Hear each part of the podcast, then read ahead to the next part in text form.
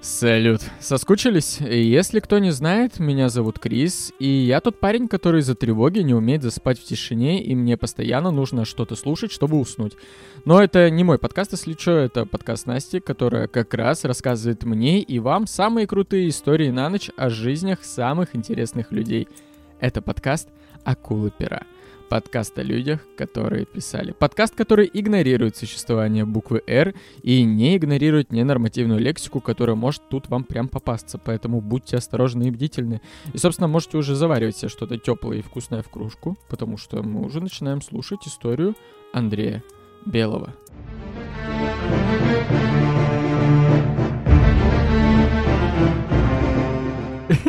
Извините.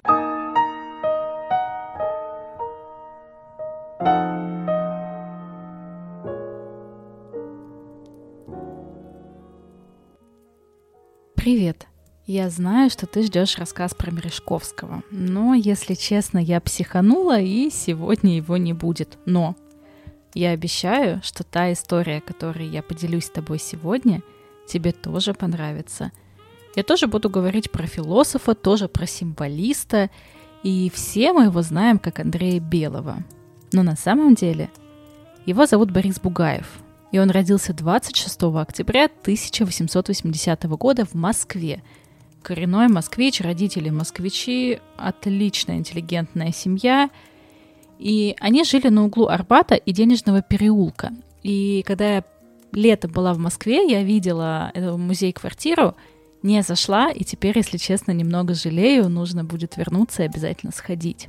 Его отец Николай Бугаев преподавал математику в Московском университете. Он был вообще до пизды умный мужик, написал несколько учебников по арифметике, написал там книги для учителей. А мать Александра Бугаева была, ну, такое, она происходила из обедневшей купеческой семьи и была на 20 лет а, моложе мужа. И эта женщина, она такая, знаешь, первая московская красавица. И из-за этого в семье постоянно случались скандалы. Николай Васильевич ее страшно ревновал и даже обвинял ее в том, что Борис не от него. Александра Дмитриевна любила музыку, она, собственно, вообще ввела сына в мир музыки, привила ему любовь к произведениям композиторов России и Европы. И надо сказать, что каждый из родителей хотел приобщить э, Борю к собственным интересам. То есть батя такой – я надеюсь, ты пойдешь по моим стопам. Он э, активно обучал его математике. А мать же хотела, чтобы вот он познакомился там с классической литературой, с музыкой. И сам э, Бугаев потом вспоминал, что отец влиял на жизнь мысли во мне, мать на волю, оказывая давление, а чувствами я разрывался между ними. И детство мальчика вот проходило в такой смешанной э, творческой научной атмосфере – к отцу приходили знакомые профессора, э, к матери заходили знаменитые писатели, среди них даже Толстой был, Чехов. Но сложные отношения родителей, постоянные скандалы привели к тому, что психика Бориса просто не выдерживала. Ну, чтобы ты понимал, какая атмосферка вообще царила в семье, отец заставлял его учить цифры. Прям вот знаешь, там типа ему пять лет, а тот его там синусы, косинусы и все, все такое. Там ребенок сидит в ахуе, просто не понимает, но учит, потому что боится отца. А мать в этот же момент такая, слушай ты, если ты будешь учить эти цифры и станешь математиком, как твой батя, то ты мне больше не сын. И вот представляешь, маленький ребенок растет в этой атмосфере.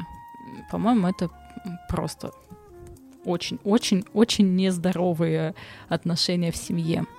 В 1891 году Борис поступает в частную гимназию Поливанова, это одна из лучших гимназий в Москве. Э, Ее основатель, педагог Лев Поливанов, э, собственно, привил ему любовь к русской словесности. И в гимназии он увлекся буддистской религией и тайнами оккультизма. Ну, собственно, чем еще увлекаться в школе на самом деле? Ставь лайк, если тоже изучал оккультизм в гимназии. Из литераторов его больше всего привлекали Достоевский, Ницше, и он обожал, считал просто эталонными стихи Брюсова, Мережковского, Бальмонта. И кроме того, в гимназии он подружился с Сергеем Соловьевым. Это брат известного философа и религиозного мыслителя Владимира Соловьева. И Боря познакомился со всем семейством, стал часто бывать у них дома. И Михаил Соловьев, это отец Сергея и Владимира, с женой очень интересовались литературой, культурой, принимали у себя известных поэтов, и именно они познакомили Борю с основоположниками символизма с Мережковским из Гиппиус. В 1899 году Боря, как и хотел его отец, поступает на физико-математический факультет Московского университета. И мало того, поступает, заканчивает его с отличием. Папина гордость. Но писать он тоже не забывал, и надо сказать, что все, включая отца, были не в восторге от его декадантского творчества. Но 16 лет он пробует себя в стихах, в прозе, в пьесах, но большую часть произведений того времени уничтожает. И только несколько лет спустя он начал создавать произведения, которые назвал симфониями. Он был вообще первооткрыватель буквально симфонии в литературе. И это была такая м, ритмическая проза мистического, порой даже апокалиптического содержания. И свою первую симфонию он назвал «Северной героической», но публиковать ее не стал, потому что боялся, что батя пизды ему даст. И только в 1901 году, когда вышла его драматическая симфония, во вступлении к ней он указал, что произведение это имеет три смысла – музыкальный, сатирический и, кроме того, идейно-символический. А совмещение в одном отрывке или стихе всех трех сторон ведет к символизму.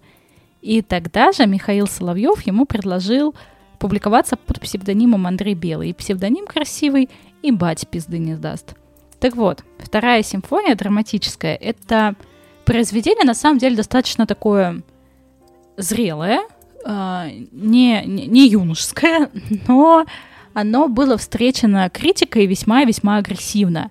И на некоторое время за Белым закрепилась даже такая слава клоуна, э, более того, там, знаешь, непристойного человека, непристойного клоуна, чьи ужимки просто оскверняют культуру и священную, прости господи, область литературы. Но критики — это критики. Кто когда слушал критиков? Главное, что поэты-символисты по достоинству оценили творчество Белого. И он, собственно, подружился с Брюсовым, с Бальмонтом, с Мережковским, а с Блоком так вообще достаточно крепко подружился. Сначала они дружили по переписке, потом познакомились лично, но там были нюансы. Если ты помнишь мой рассказ о Блоке, то ты понимаешь, о чем речь. Если не помнишь, не переживай, я повторю. Кроме того, Белый организовал литературный кружок «Аргонавты», и стали они издавать э, сборник «Свободная совесть». В 1904 году он такой, получу-ка я еще одно образование, и поступает в университет и начинает изучать историю и филологию. Но спустя два года понимает, что хуйня это из-под коня, ему совсем не интересно. И в то же время он всецело погрузился в богемную жизнь со всеми ее прелестями, вот этого начала 20 века, а, которые адекватно воспринимать э, было достаточно сложно. Это я про все вот эти вот странные отношения между поэтами Серебряного века. И э, Ходосевич уже сильно позднее описывал всю суть э, любовных игрищ декадентов. А, дело в том, что любовь открывала для символиста или декадента прямой и кратчайший доступ к неиссякаемому кладезю эмоций. И это логично. Достаточно было быть влюбленным, и человек становился обеспечен всеми предметами первой лирической необходимости. Страсть, ликование, безумие, отчаяние, порог, грех, всеми. Ненависть. И поэтому все и всегда были влюблены. Все во всех каждую секунду. Если даже не в самом деле были влюблены, то они максимально а, культивировали в себе это чувство. Они искали малейшую искорку чего-то, пусть даже отдаленно похожего на любовь, и раздували ее изо всех сил. И вот осенью 1903 года в его жизни появляется Нина Петровская. И если тебе сейчас кажется, что ты уже где-то слышала имя этой девушки, то да, я тебе рассказывала про нее в выпуске про Брюсова. Если забыл, то послушай еще разок. Так вот, а, к моменту встречи с Белым она была замужем за издателем журнала «Гриф». Она успела пережить э, роман с Бальмонтом. В общем, девушка такая была, достаточно общительная. Ну и, короче, влюбчивый Андрюша немножко поплыл. И об их романе судачили все, потому что, по мнению Бамонда, Петровская была недостаточно возвышена для своего возлюбленного. Он весь такой себя одухотворенный, такой загадочный, интересный. Она что, она просто баба земная. Вообще, не прикольно. Так считал Бамонт. А он же нашел в ней э, благодарную и покорную слушательницу. Он устремился спасти во что бы то ни стало ее душу, она потому что виделась ему погибающей. Он, короче, с великой миссией пришел к ней, с любовью. Вот как он о ней писал. Она была добра и чутка, и сердечна, но она была слишком отзывчива и до преступности восприимчива. Выходя из себя на чужих ей словах, она делалась кем угодно в зависимости от того, что в ней вспыхивало. Ну, то есть истеричкой она была неуравновешенной, другими словами, и он стремился ее в этом спасти.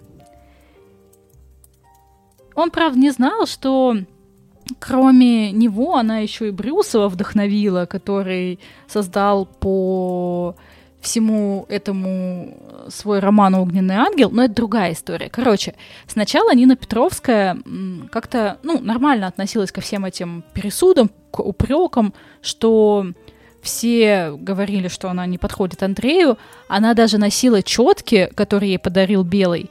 Но, правда, роман все равно длился недолго, потому что а вскоре э, Андрей вдруг решил, что с ней надо расстаться, и ему вообще, в принципе, не сильно интересны ее страдания. Ну и поначалу она такая, что я могу сделать? Я заставлю его ревновать. И она начала оказывать внимание буквально вообще каждому посетителю литературного салона. Но когда стало понятно, что белому до пизды, она приняла решение застрелить его. Она стреляла в белого из револьвера во время открытой лекции, но оружие дало осечку, и все закончилось хорошо. А, Нина, ну, просто в своей голове убила его. Ей стало полегче.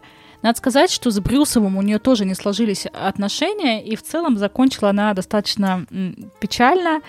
Она впала в депрессию, стала бухать, э, употреблять наркотики – Э, довела себя просто до состояния нервного срыва и покинула Москву. Она уехала в Европу на лечение, и там жила в нищете.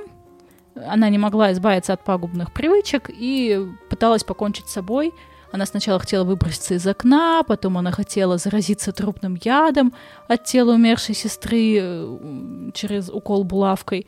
А в третий раз она в отеле включила газ, и, собственно, все получилось. Ну а белый, что белый? Белый начинает переписываться с Блоком. И они обсуждают философию, политику, мистику, поэзию. Вскоре знакомятся лично и становятся достаточно близкими друзьями. Блок в то время уже был известным поэтом, он был женат на Любови Менделеевой. И, ну, как ты помнишь, он не был идеальным супругом, он э, предпочитал э, проституток, ее считал э, божеством, и э, с такими женщинами, как она, э, ну, как бы это, не трахаются.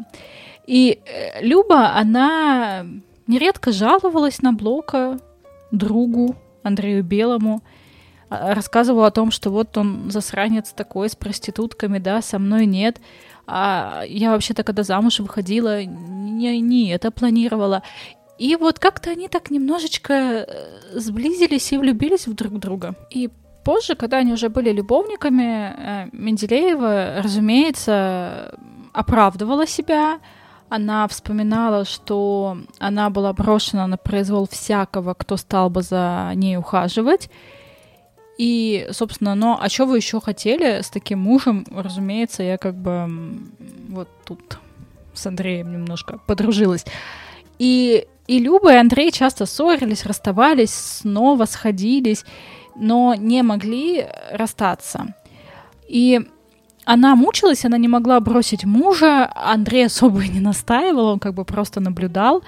И она, конечно, испытывала муки совести перед супругом, она очень переживала, она настолько переживала, что однажды решила ему все рассказать.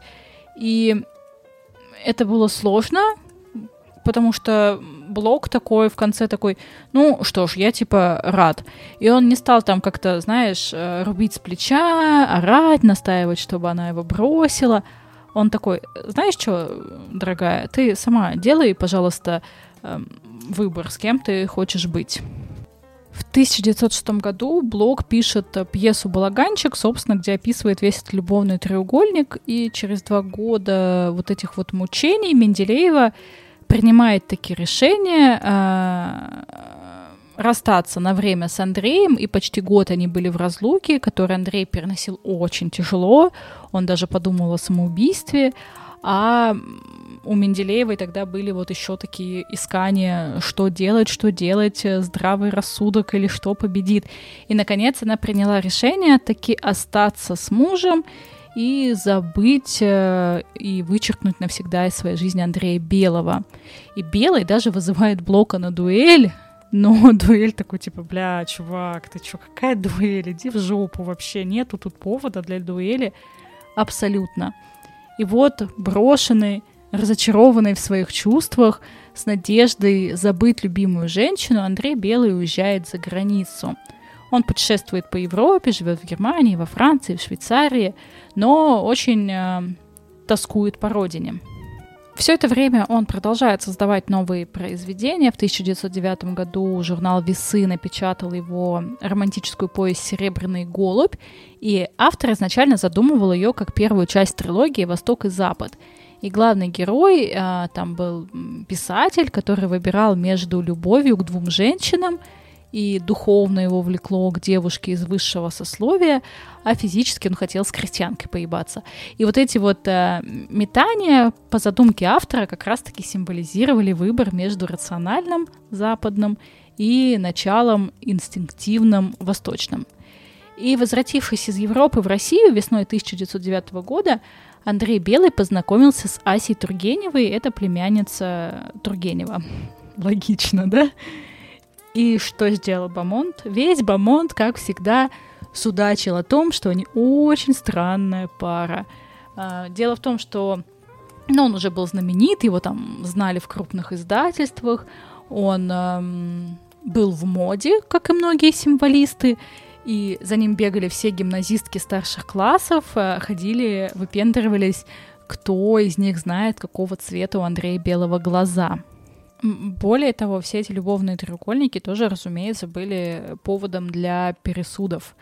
Но женщины его боготворили. Он был не особо красивый, у него был там высокий лоб, он лысел, у него были достаточно такие, как это сказать, неплавные, изломанные жесты, странная походка, но на женщин он воздействовал каким-то волшебным своим обаянием, своей харизмой.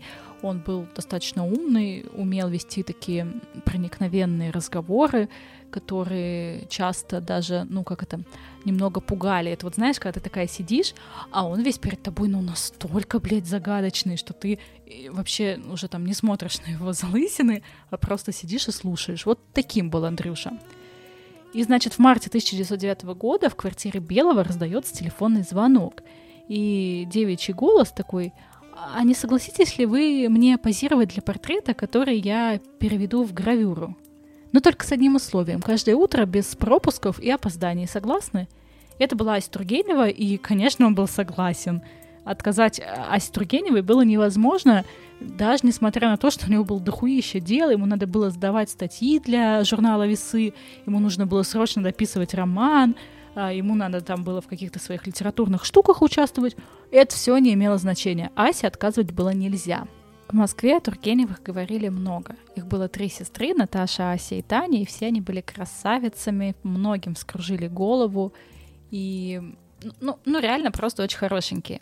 И вот каждое утро Белый приходил позировать Асе. Она сосредоточенно писала первые минут 20, она старалась поймать там каждую секунду меняющиеся выражения его глаз, потом психовала, бросала кисти, э, забиралась ногами на большое кресло, эпатажно курила.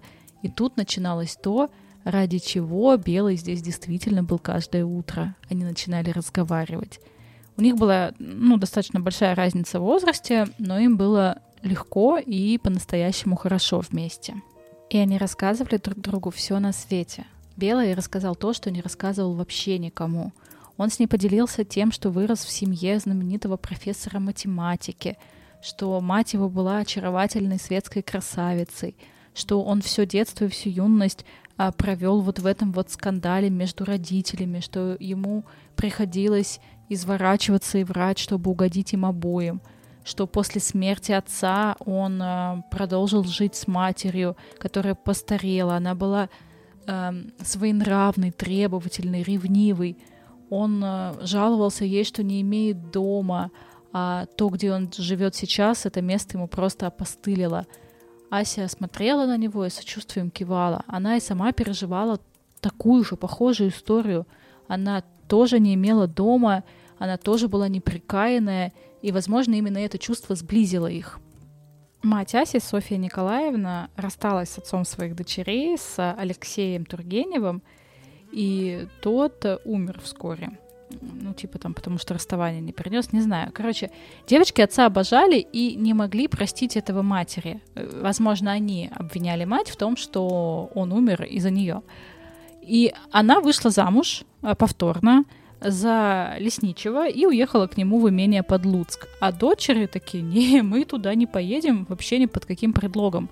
В результате Наташа и Таня остались жить у тетки, а вот среднюю Асю отправили в Брюссель учиться э, мастеру гравюры Данцу.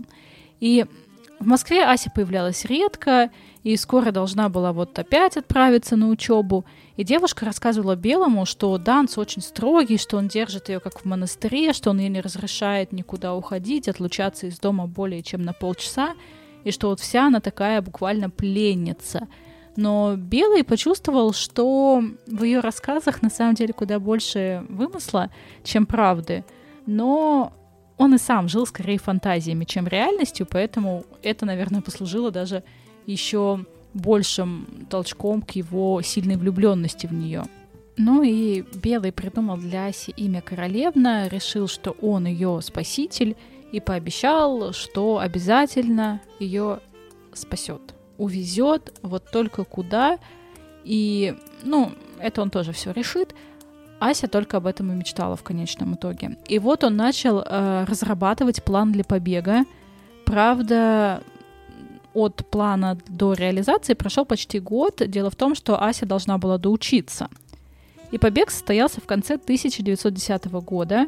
И самым сложным это было раздобыть денег, но в конце концов Белому удалось э, выпросить у издательства 3000 рублей аванса – и знакомые, когда узнали об их отъезде, они разделились на два лагеря.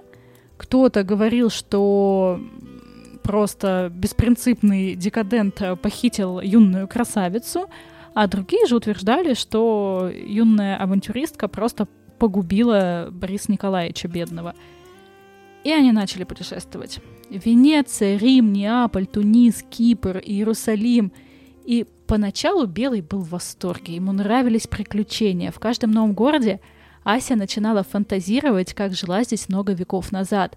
Например, в одной из прошлых жизней они оба поверили в это, и Ася была просто крестьянкой под Неаполем, а Белый был просто рыбаком. И вот они спускались к морю, а, она приносила ему обед, и они любовались, как они закидывали сети в море. Ну, пока что звучит очень романтично, согласись. И да, так оно и было до поры до времени, пока в Иерусалиме у Аси почти не начались видения. Она утверждала, что ночью видела в саду Рахили и Иосифа и разговаривала с ними, после чего она заболела лихорадкой, белая от нее не отходила, она в бреду называла его моим Иосифом. И вот когда они вернулись в Москву, то Белый окунулся в свою привычную жизнь, доклады о символизме, посещение литературных кружков, подготовка первого альманаха.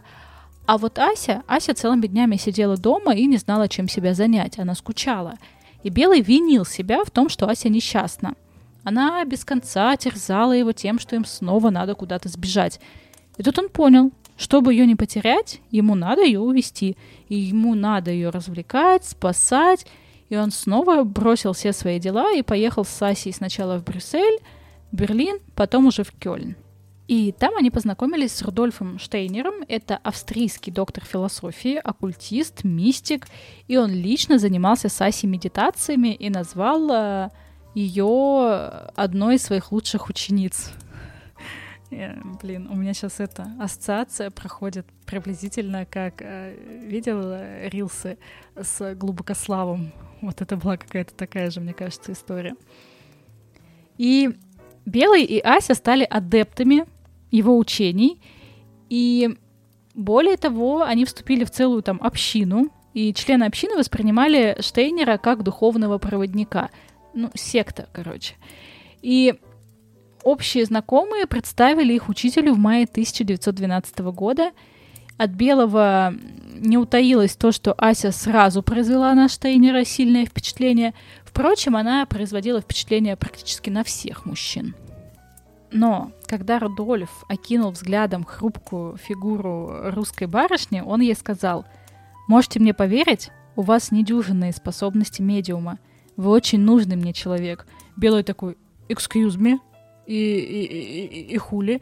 И Рудольф такой, не-не, вы мне тоже пригодитесь. По вашим глазам видно, что вы очень многое прозреваете. И впечатлительная Ася после этих слов настолько сильно поверила в себя, что поняла, что это ее призвание. 23 марта 1914 года Ася и Андрей Белый поженились. Белый был вне себя от счастья, он просто осознавал, что наконец-то она по-настоящему его. А в августе 1914 года, вот март-август, да, Штейнер занимался постановкой последней части Фауста, и Ася с сестрой Наташей должны были там играть ангелов. И, короче, в один вечер Ася такая приходит домой к мужу, и говорит ему, «Больше не смогу быть тебе женой. Ну, в смысле плотских утех. Все, мы отныне живем как брат с сестрой». Белый такой, в смысле, блядь? Какой брат с сестрой? Что ты несешь? Она такая, ну вот так вот. И она вообще не, обратила внимания на его удивление. Она такая, я просто осознала свой духовный путь. Учитель тоже так считает. И Белый был в ахуе. Для него это просто был ад. Он позже вспоминал, что при моей исключительной жизненности и потребности иметь физические отношения с женщиной это означало или иметь роман с другой, что при моей любви к Асе было невозможным, или прибегать к продажным женщинам, что при моих воззрениях было тоже невозможно. И в этот же период сестра Аси Наташа стала часто приходить к ним в гости, и она очень отчаянно кокетничала с Андреем. Ну, дело в том, что муж ее заебал, это было вообще всем известно. Ася, в свою очередь, тоже была вообще холодная, как смерть, абсолютно ее ничего больше не интересовало, кроме духовного воззрения. И Наташа такая, словно случайно, клала руку Белому на плечо, смотрела ему в глаза. А Ася просто такая, типа, целует его в щеку, говорит спокойной ночи и уходит в свою комнату. И Белый, который переживал вот это вот состояние, он э, очень любил свою жену Асю, но при этом физически хотел Наташу, которая то и дело показывала ему свою коленку. И он буквально лишился сна. У него начались там панические атаки, и однажды он не выдержал и признался Асе, что влюблен в Наташу. Ася на него такая посмотрела, такая, ой, да мне похуй, типа, влюблен, люби, вообще, насрать.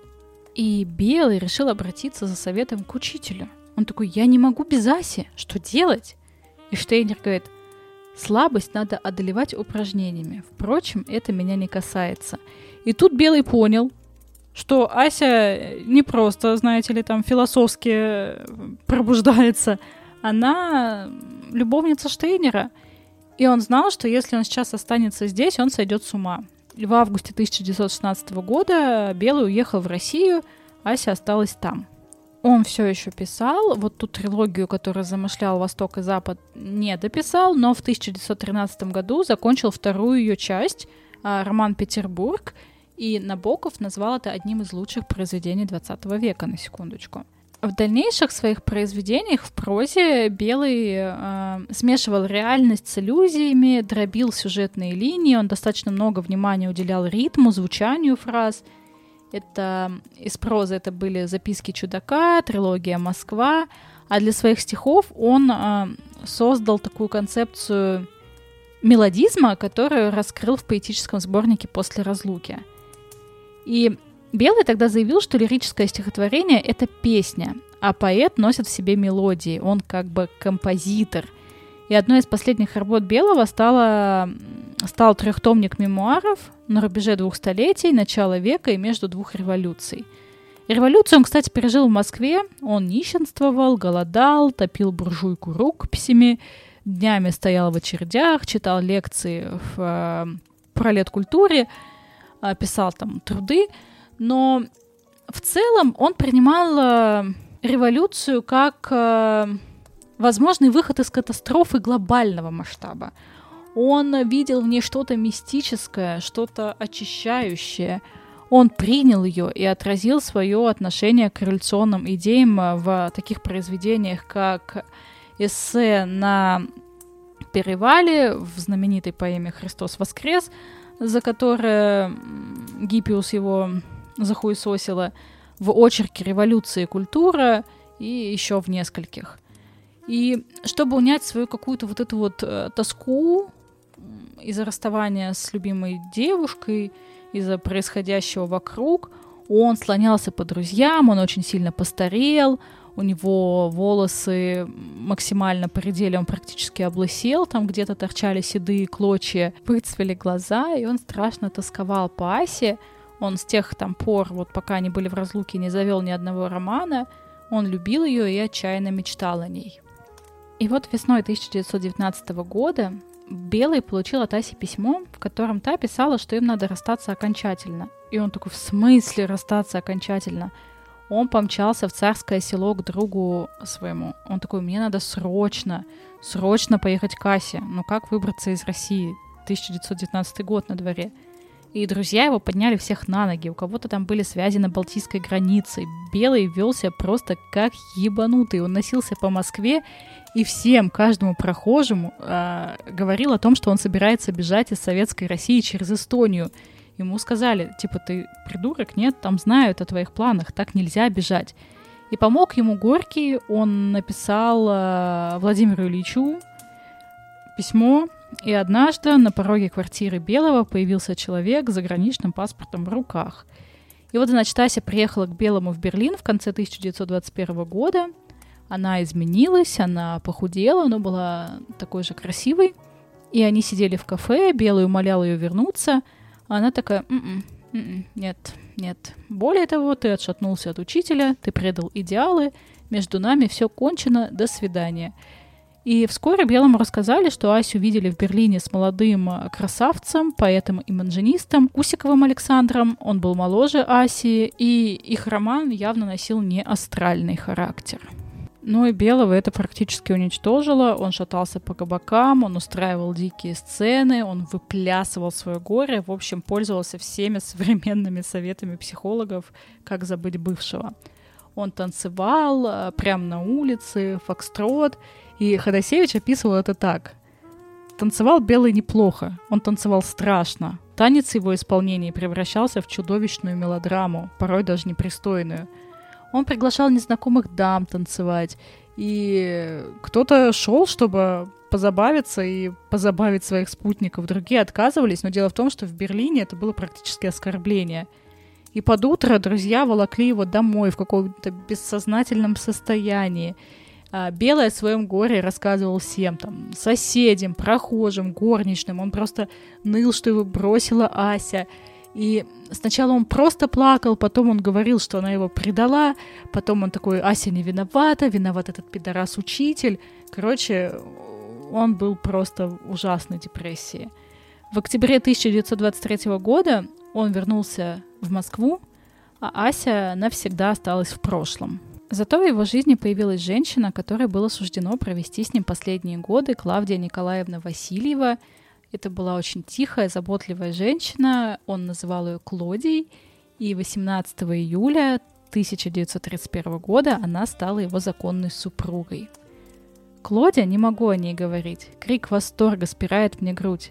В эти дни моей болезни вместо нее я вижу два расширенных глаза, а из них лазурная бездна огня. Она мой голубой цветок, уводящий в небо. Родная, милая, бесконечно близкая. Именно так он записал 6 сентября 1933 года в своем дневнике. Из-за своего небольшого роста он называл Клавдию Николаевну малюткой или невеличкой, а следом за ним также стали называть ее и сестра. А еще Белого восхищало то, что она взяла его фамилию. И нет, не Белая, а Бугаева. И знакомясь с людьми, он всегда представлял ее с безумно сияющим лицом. Это моя жена Бугаева. Белый продолжал печататься до начала 30-х годов. Регулярно выходили его произведения. В основном это билетризованная мемуарная там, трилогия на рубеже двух столетий, начала века между двух революций. Видимо, пролетарская власть считала его безопасным, безвредным, что он просто вот такой стареющий чудак, просто сумасшедший и тень былой интеллигенции. И он реально жил такую, знаешь, жизнь типичного советского литератора тех лет. А, переживал из-за квартиры, которая строилась в писательском доме, проводил лето с женой в Крыму. И Андрей Белый скончался на руках Клоди 8 января 1934 года, скорее всего, от инсульта. Ну, там просто с диагностикой были еще проблемки некоторые – Считалось, что он получил тепловой удар на отдыхе в Крыму, и смерть вот стала последствием этого удара. Более того, он буквально напророчил себе эту смерть стихотворением. «Золотому блеску верил, а умер от солнечных стрел. Думай века измерил, а жизнь прожить не сумел». Ну, то ли предсказал, то ли тепловой удар подтянули. Тут уж как посмотреть. Похоронили поэта на московском Новодевичьем кладбище, и тут тоже было все не так гладко. А, дело в том, что Белый был одним из немногих писателей, которые умерли в СССР, чьи похороны должны были пройти по высшему классу. А, типа умер знаменитый советский писатель, хоть и буржуазный, но перешедший на сторону советской власти. Вот такая была повесточка. Но тут вот какая загвоздочка вышла. Три его друга, Борис Пастернак, а, Борис Пельняк и Григорий Санников, написали некролог, где назвали Белого гением и основателем Большой школы советской литературы. И это, разумеется, не понравилось начальству. В газеты было отправлено требование ликвидировать эти перегибы, и уже на следующий день после смерти Белого вышли критикующие его статьи – более того, на похоронах Белого вместо того, чтобы хвалить и превозносить его, его критиковали. И все это ну, во многом определило его посмертную судьбу, потому что он, конечно, не был запрещен, но его изучение, как бы, мягко говоря, не поощрялось. И достаточно долгое время им занимались преимущественно там только за границей. Вот так вот неловко вышло, когда планировали одно, а получилось чуть по-другому. Ну что, вот вся история еще одного необычного, загадочного человека Серебряного века, в которых мне очень нравится э, разбираться для тебя. А историю про Мережковского я тебе расскажу, ну, чуть попозже. А сейчас спокойной ночи то самое чувство, когда влюбился, короче, в женщину, а она насмотрелась Инстаграма и ушла упражняться в осознанности, дышать маткой в сторону наставника наставников. Ты пытаешься ее оттуда вытащить, у тебя ничего не получается. А, вообще у этой истории довольно интересный вайп. У нее вайп, как вот у тех выпусков, э, когда Настя рассказывала еще про блят отряд, если помните. Если не помните, о чем я, послушайте э, выпуски про Чехова, Горького и Бунина. Там вам сразу станет все ясно.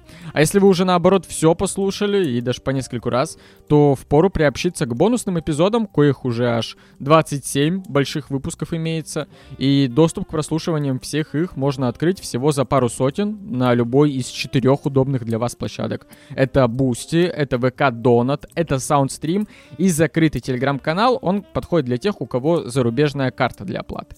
Кстати, про Телеграм. Обязательно забегай в телеграм-канал, под названием «Продленка с Настей». Он бесплатный, там есть чат с клевыми ребятами, там можно общаться с Настей, которая там отвечает в 7, 24 на 7, там можно э, даже пытаться клянчить у Насти выпуски про писателей, о которых она еще не писала истории. Там вообще много чего можно. Можно даже во вложениях Настины нюцы в белье найти, там вообще все есть. А, еще можно ставить Насте чаевые за выпуск, например, если он вам вдруг понравился, и вы хотите поддержать авторку и купить ей там, не знаю, чесночных гренок. Вот, захотите купить Насте чесночных гренок, и сделать это можно в два клика по ссылке в описании через э, сервис онлайн-чаевых. Принимает он любую, даже самую маленькую сумму, э, потому что размер на самом деле чаевых не важен, важно внимание, и так Настя будет точно знать и видеть, что подобные выпуски с подобными историями, с подобным вайбом вам действительно заходят и нравятся. Поэтому ссылки на все, что я перечислил, на бонусные эпизоды, на сервис чаевых и на телеграм-канал вы увидите, как обычно, в описании. Точно там не заблудитесь. Ну а мы с вами скоро услышимся.